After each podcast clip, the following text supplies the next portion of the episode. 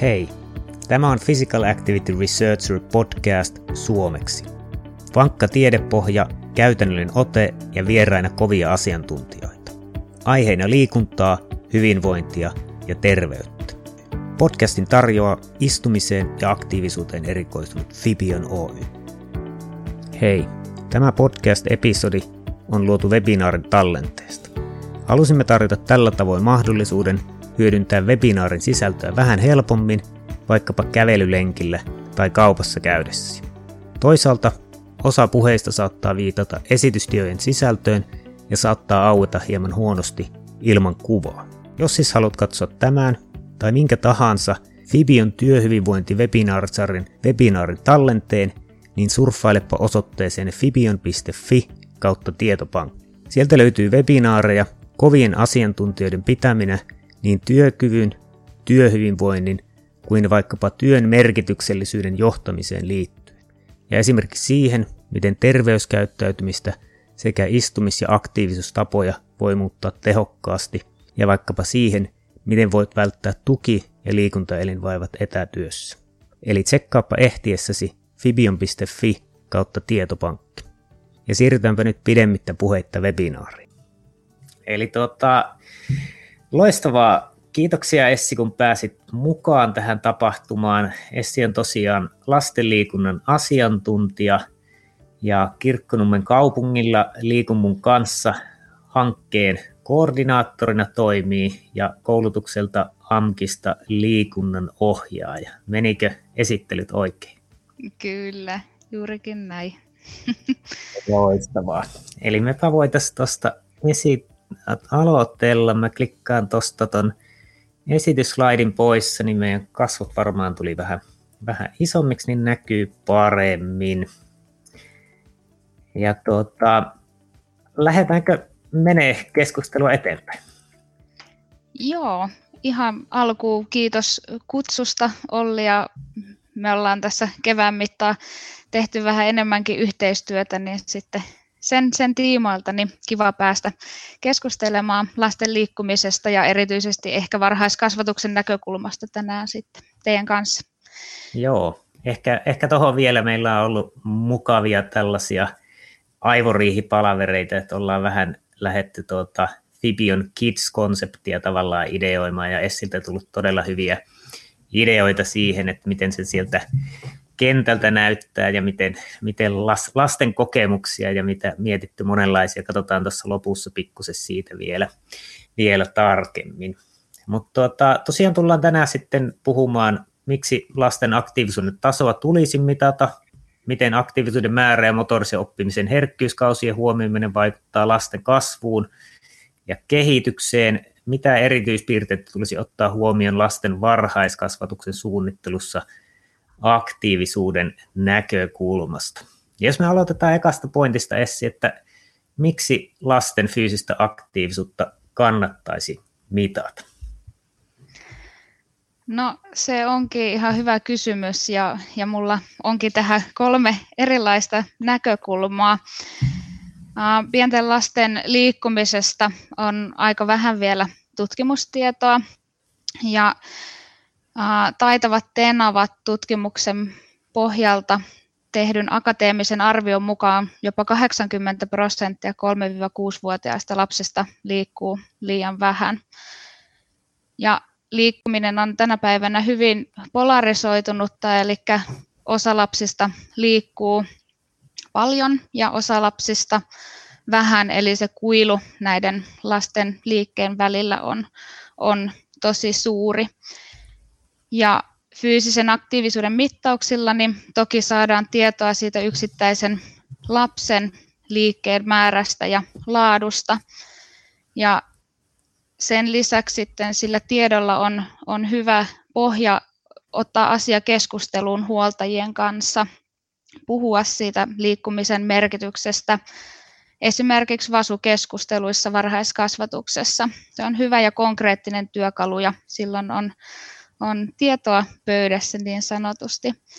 Ja sitten tietysti kolmas näkökulma on sen varhaiskasvatuksen toimintakulttuurin näkökulma, eli sieltä saadusta tiedosta pystytään sitten tarkastelemaan sitä varhaiskasvatuspäivän aikaista aktiivisuutta, missä siellä on niitä liikuntapiikkejä, missä on ehkä niitä passiivisia hetkiä ja, ja miten sitä liikettä voitaisiin sitten siellä koko päivässä, koko päivä pedagogiikassa lisätä.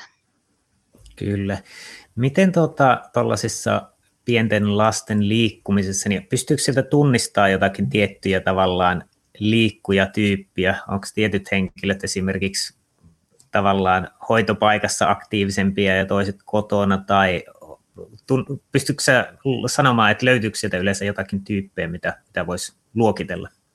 No varmasti löytyy ja, ja siihenkin vaikuttaa moni asia aina persoonallisuudesta sitten perheen merkitykseen, että, että voi olla ehkä jopa niin, että jos, jos perhe on aktiivinen liikkuja, niin se päivän aikainen aktiivisuus onkin runsaampaa sitten ilta-aikaa jopa, tai sitten, että siellä on se aktiivisin hetki. Mutta sitten taas äh, tämmöiselle vähän liikkuvalle lapselle, jossa ehkä perhe, perhe ei ole niin aktiivinen, niin sitten siellä varhaiskasvatuspäivän aikana niin voi ollakin se päivän aktiivisin hetki. Eli kyllä, kyllä on monenlaisia liikkujia ja, ja Jaana Kari on itse asiassa tästä tehnyt väitöskirjatutkimuksen erilaisista liikkujatyypeistä ja, ja nehän ei suoraan ole verrannollisia välttämättä kuin lapsiin, mutta että on tunnistettavissa kuitenkin myöskin samanlaisia piirteitä, että, että osa on vähän enemmän tarkkailijoita ja, ja saattaa jäähänkin Kyllä. sivuun, mutta sitten omatoimisessa leikissä onkin sitten aktiivisempia tai sitten onkin niitä, niitä höyrypäitä, jotka tykkää kaikesta liikkumisesta ja aina innolla mukana. Kyllä. Ja sitten tavallaan sanoit yhdeksi syyksi, että saadaan tietoa, miten liikuttavaa varhaiskasvatuksen toimintakulttuuri on, niin onko paljon erilaisia toimintakulttuureja ja näetkö että toiset on toimii paremmin siitä liikuttamisen näkökulmasta. Kuten, kuten ehkä kuulee, niin en tiedä paljon mitään varhaiskasvatuksesta, niin ihan tällaisia tyhmiä kysymyksiä. No kyllä niitä on hyvin erilaisia ja aika pitkälti hän sanoo aikuisen, aikuisen toiminnasta kyse. Ja siinä ehkä ydin on se, että, että ensinnäkin liikkumisen merkitys kokonaisvaltaiselle kasvulle ja kehitykselle tulee ymmärtää ja, ja sen pitää myös sitten ohjata, ohjata toimintaa. Ja sitten taas pitäisi tunnistaa niitä varhaiskasvatuksen arjen tilanteita, missä se liikkuminen ehkä automaationa on ulkoilut aamupäivällä, iltapäivällä. Ne on yleensä hyvin aktiivista aikaa ja, ja sitten tietysti arjessa on, on näitä hoitotilanteita, pukeutumista, ruokailua, nukkumista, on siirtymätilanteita paikasta toiseen, monenlaisia eri tilanteita, niin niiden hyödyntäminen liikkumisen mahdollistajana niin on äärimmäisen tärkeää. Ja niin kuin kysyit siitä, että onko erilaisia, niin kyllä, kyllä on, että juurikin näiden asioiden ymmärtäminen ja sit oivaltaminen käytännössä niin on ihan avainasemassa. Joo, otetaan lyhyt mainos tähän väliin. Yrityksemme Fibion on tosiaan erikoistunut istumisen ja aktiivisuuden mittaamiseen, analysointiin ja muuttamiseen. Me tarjotaan palveluja monille tahoille yksilöstä yrittäjiin ja tutkijoista organisaatioihin. Jos olet kiinnostunut omaa hyvinvointisi ja terveytesi parantamisesta, tsekkaa fibion.me eli .me ja opi, miten Fibion motivoi ja opettaa arjen pieniin muutoksiin, joilla on oikeasti iso vaikutus pitkällä aikavälillä. Jos taas Työyhteisö hyvinvointi kiinnostaa ja haluat oppia lisää tehokkaasta ja todennetusta Fibion Active Office-ohjelmasta, tsekkaa fibion.fi. Jos taas olet terveyden, hyvinvoinnin tai liikunnan ammattilainen, tsekkaa fibion.pro ja opi, miten sinä voit hyödyntää Fibion analyysiä työssäsi. Fibion liikuttavaa hyvinvointia. Ja takas podcastiin.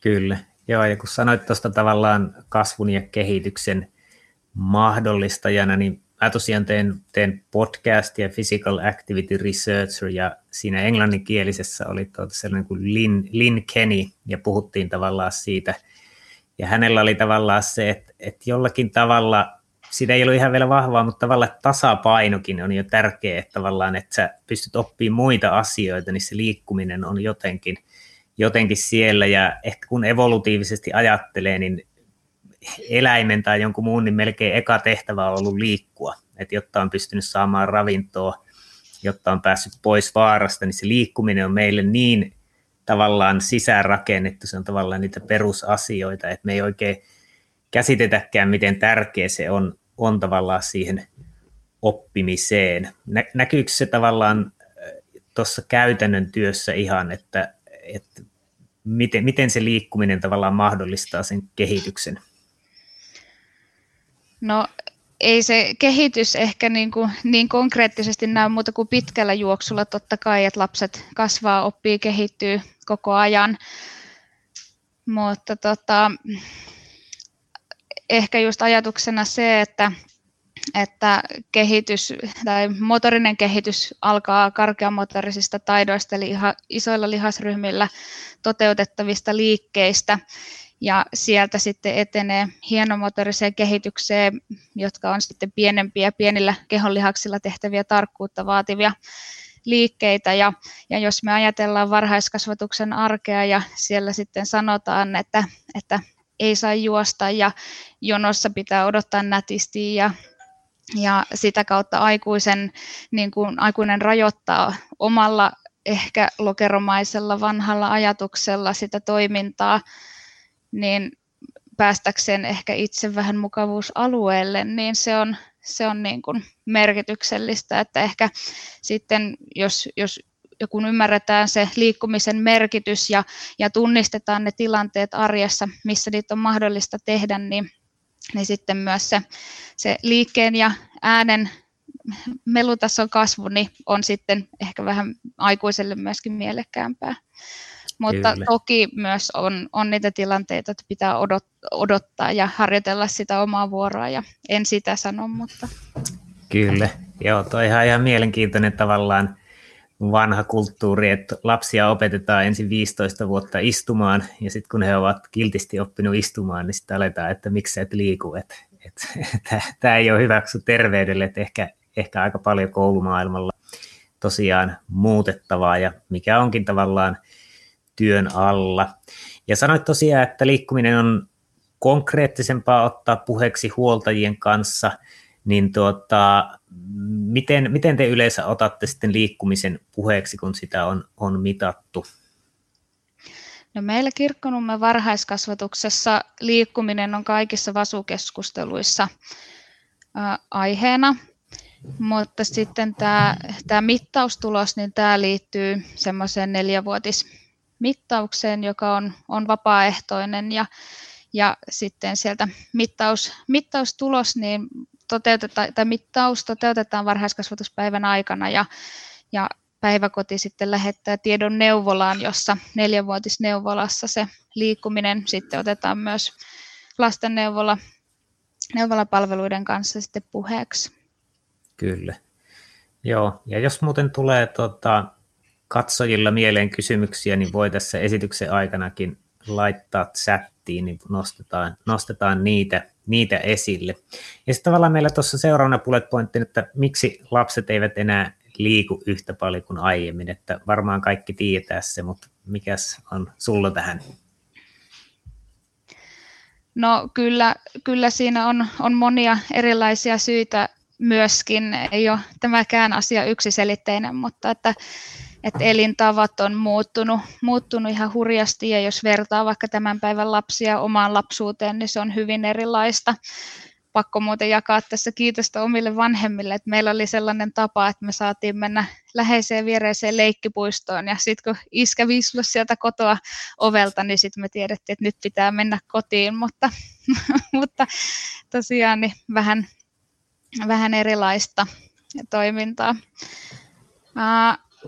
Mutta, mutta tota, suurin ehkä, mitä ajattelisin, niin on se, että, että meillä hirveästi niin kuin tieto ja taito lisääntyy ja liikkumista on kannateltu vuosia, vuosikymmeniä ja se on ehkä aikoinaan, aikoinaan ollut normi ja nyt se on ehkä ehkä sitten niin kuin hetkellisesti ähm, tai on tullut semmoinen käppi, että, että ymmärretään, että pitää liikkua, mutta sitten ollaan ajauduttukin siihen tuokiokeskeiseen suuntaan, että sen pitää olla, olla liikuntatuokio, joka järjestetään salissa, tai, tai sitten sen pitää olla harrastustoimintaa, tai, mutta että nyt onneksi, onneksi kelkka on taas kääntymässä siihen, että, että kaikki vapaa-ajan liikkuminen ja tämmöinen liikuskelu ja, ja ne kaikki arjen tilanteet varhaiskasvatuksessa niin on ihan yhtä, yhtä merkityksellisiä, että niistä pienistä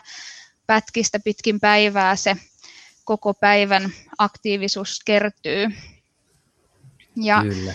ja se liikunnallinen elämäntapa alkaa rakentua jo lapsuudessa, että mitä enemmän pienestä pitäen saa toimia itse ja omalla keholla, niin, niin sieltä se se tota, kumpuaa. Kyllä, juurikin näin. Ja miten tuota, liikkumisesta ilmeisesti puhutaan paljon nyt varhaiskasvatuksessa, niin miksi siitä puhutaan niin paljon, että varhaiskasvatussuunnitelmassa on paljon muitakin osa-alueita, niin miksi liikunta on ehkä eniten puheena? No kyllähän se liikkuminen on sen kokonaisvaltaisen kasvu- ja kehityksen, motorisen taitojen oppimisen kannalta äärimmäisen tärkeää. Ja, ja tota, tosiaan niin nyt, nyt on näitä ää, opetus- ja kulttuuriministeriön rahoittamia varhaiskasvatuksen liikuntahankkeita ja liikkumisesta tosiaankin puhutaan enemmän. Sitä liikkumista ei ole missään nimessä tarkoitus nostaa kaiken muun edelle, vaan ennemminkin nostaa sitä ajattelua, että hei se liikkuminen on osa sitä koko päivää ja liikkumista on, on helppo integroida, yhdistellä kaikkiin muihin osa-alueisiin, oli kyse sitten vaikka kiel, kielen kehityksestä tai, tai itsensä ilmaisusta tai ympäristön tutkimisesta, eli liikkuminen kuuluu, kuuluu näihin kaikkiin. Ja, ja myöskin sen takia siitä on nyt puhuttu paljon, että, että päästäisiin eroon siitä tuokiokeskeisyydestä ja saataisiin sitä ajatusta laajennettua siitä koko päivä pedagogiikasta. Ja tosiaan niin kuin kerroin siitä liikunnallisen elämäntavan syntymisestä, niin, niin tämä on tosi tärkeä aihe ja, ja on kyse sitten varhaiskasvatuksen henkilöstöstä, huoltajista, seuratoimijoista, niin, niin se liikkumisen kannattelu ja liikunnallisen elämäntavan rakentuminen lähtee sieltä pienestä pitäen ja, ja siinä on aikuisilla ihan äärimmäisen tärkeä rooli. Eli ei, ei pidä tehdä kaik, kaikkea puolesta ja ei pidä kantaa lasta portille ja aikuisen tulee itse varata enemmän ehkä aikaa siirtymiin pyörällä versus autolla tai mitä näitä, näitä nyt on, Kyllä. että tietoisia ratkaisuja. Kyllä. Miten, miten sä näet tavallaan sen roolin tavallaan varhaiskasvatuksen ammattihenkilöt ja sitten vanhemmat, varmaan molemmilla tärkeä, tärkeä osa siinä liikunnallisen elämäntavan opettamissa. Onko siinä mitään niin spesiaalipointteja vai onko kaikki yhtä tärkeitä? No ehkä tässä kohtaa voisi vielä muistuttaa, että tämä varhaisvuosien fyysisen aktiivisuuden suositus on kolme tuntia liikkumista joka päivä ja, ja siitä suositellaan toteutuvan varhaiskasvatuspäivän aikana se kaksi tuntia ja sitten kotona yksi tunti. Ja varhaiskasvatuksessa keskeistä on kasvatuskumppanuus, eli tehdään huoltajien ja henkilöstön kanssa yhteistyötä lasten kasvun kehityksen hyvinvoinnin tukemiseksi. Ja ja siinä keskeistä on se, se vuorovaikutus ja, ja se, että, että tunnistetaan lapsista niitä, niitä ähm, ajatuksia, mitkä, mikä lasta liikuttaa ja, ja ihan yhtä tärkeää henkilöstön on jakaa huoltajille, mitä päivän aikana on tehty, kun sitten taas huoltajien kertoo, että mistä, mistä lapsi pitää ja innostuu. että se on äärimmäisen tärkeää se yhteistyö. Kyllä. Mit, mitä sä näet niin kuin suurimpina haasteina tässä varhaiskasvatuksen liikunnallisuudessa, fyysisessä aktiivisuudessa? Mitkä on, mitkä on suurimmat haasteet? No mun mielestä suurin haaste on, on siellä asenne- ja ajatuspuolella. Paljon, paljon tiedetään, mutta se ei ehkä vielä heijastu toimintaan ja sitten paljon kuulee ja näkee sitä, että kun meillä on nämä pienet tilat ja, ja meillä on nämä, nämä resurssit ja, ja toimintakausi on alkanut, niin ei vielä tunneta lapsia, niin ei voida käyttää puolapuita ryhmässä ja monenlaista semmoista aikuisen, aikuisen rajoitetta. Ja ennemmin sen sijaan, että mietitään, että mikä meillä ei ole mahdollista, niin mietittäisiin, että mikä meillä on mahdollista. Ja, ja jos ajatellaan vaikka liikuntavälineitä ryhmässä, niin sehän ei tarkoita heti, että nyt pitää olla pesäpallomailat ja jalkapallot siellä, vaan että, että mitkä on sellaisia välineitä, jotka tähän tilaan soveltuu ja näille lapsille, tälle lapsiryhmälle. Niin tota, se asenne ja ajatusmaailma on keskeisin. Tämä episodi olikin tässä. Kiitoksia kun kuuntelit Physical Activity Researcher podcastia. Jos tykkäsit kuulemastasi, niin täppää käyttämässäsi applikaatiossa tilaa kautta subscribe, niin et missaa uusia episodeja. Meillä on todella kovia vieraita tulossa, joten kannattaa kuunnella ehkä toistekin. Ja jos haluat vähän helppiä meitä, niin voit antaa arvostelun podcast-applikaatiossa, twiitata tästä podcastista – tai vaikka vinkata kaverille. Kiitoksia ja ei muuta kuin loistavaa päivänjatkoa kaikille.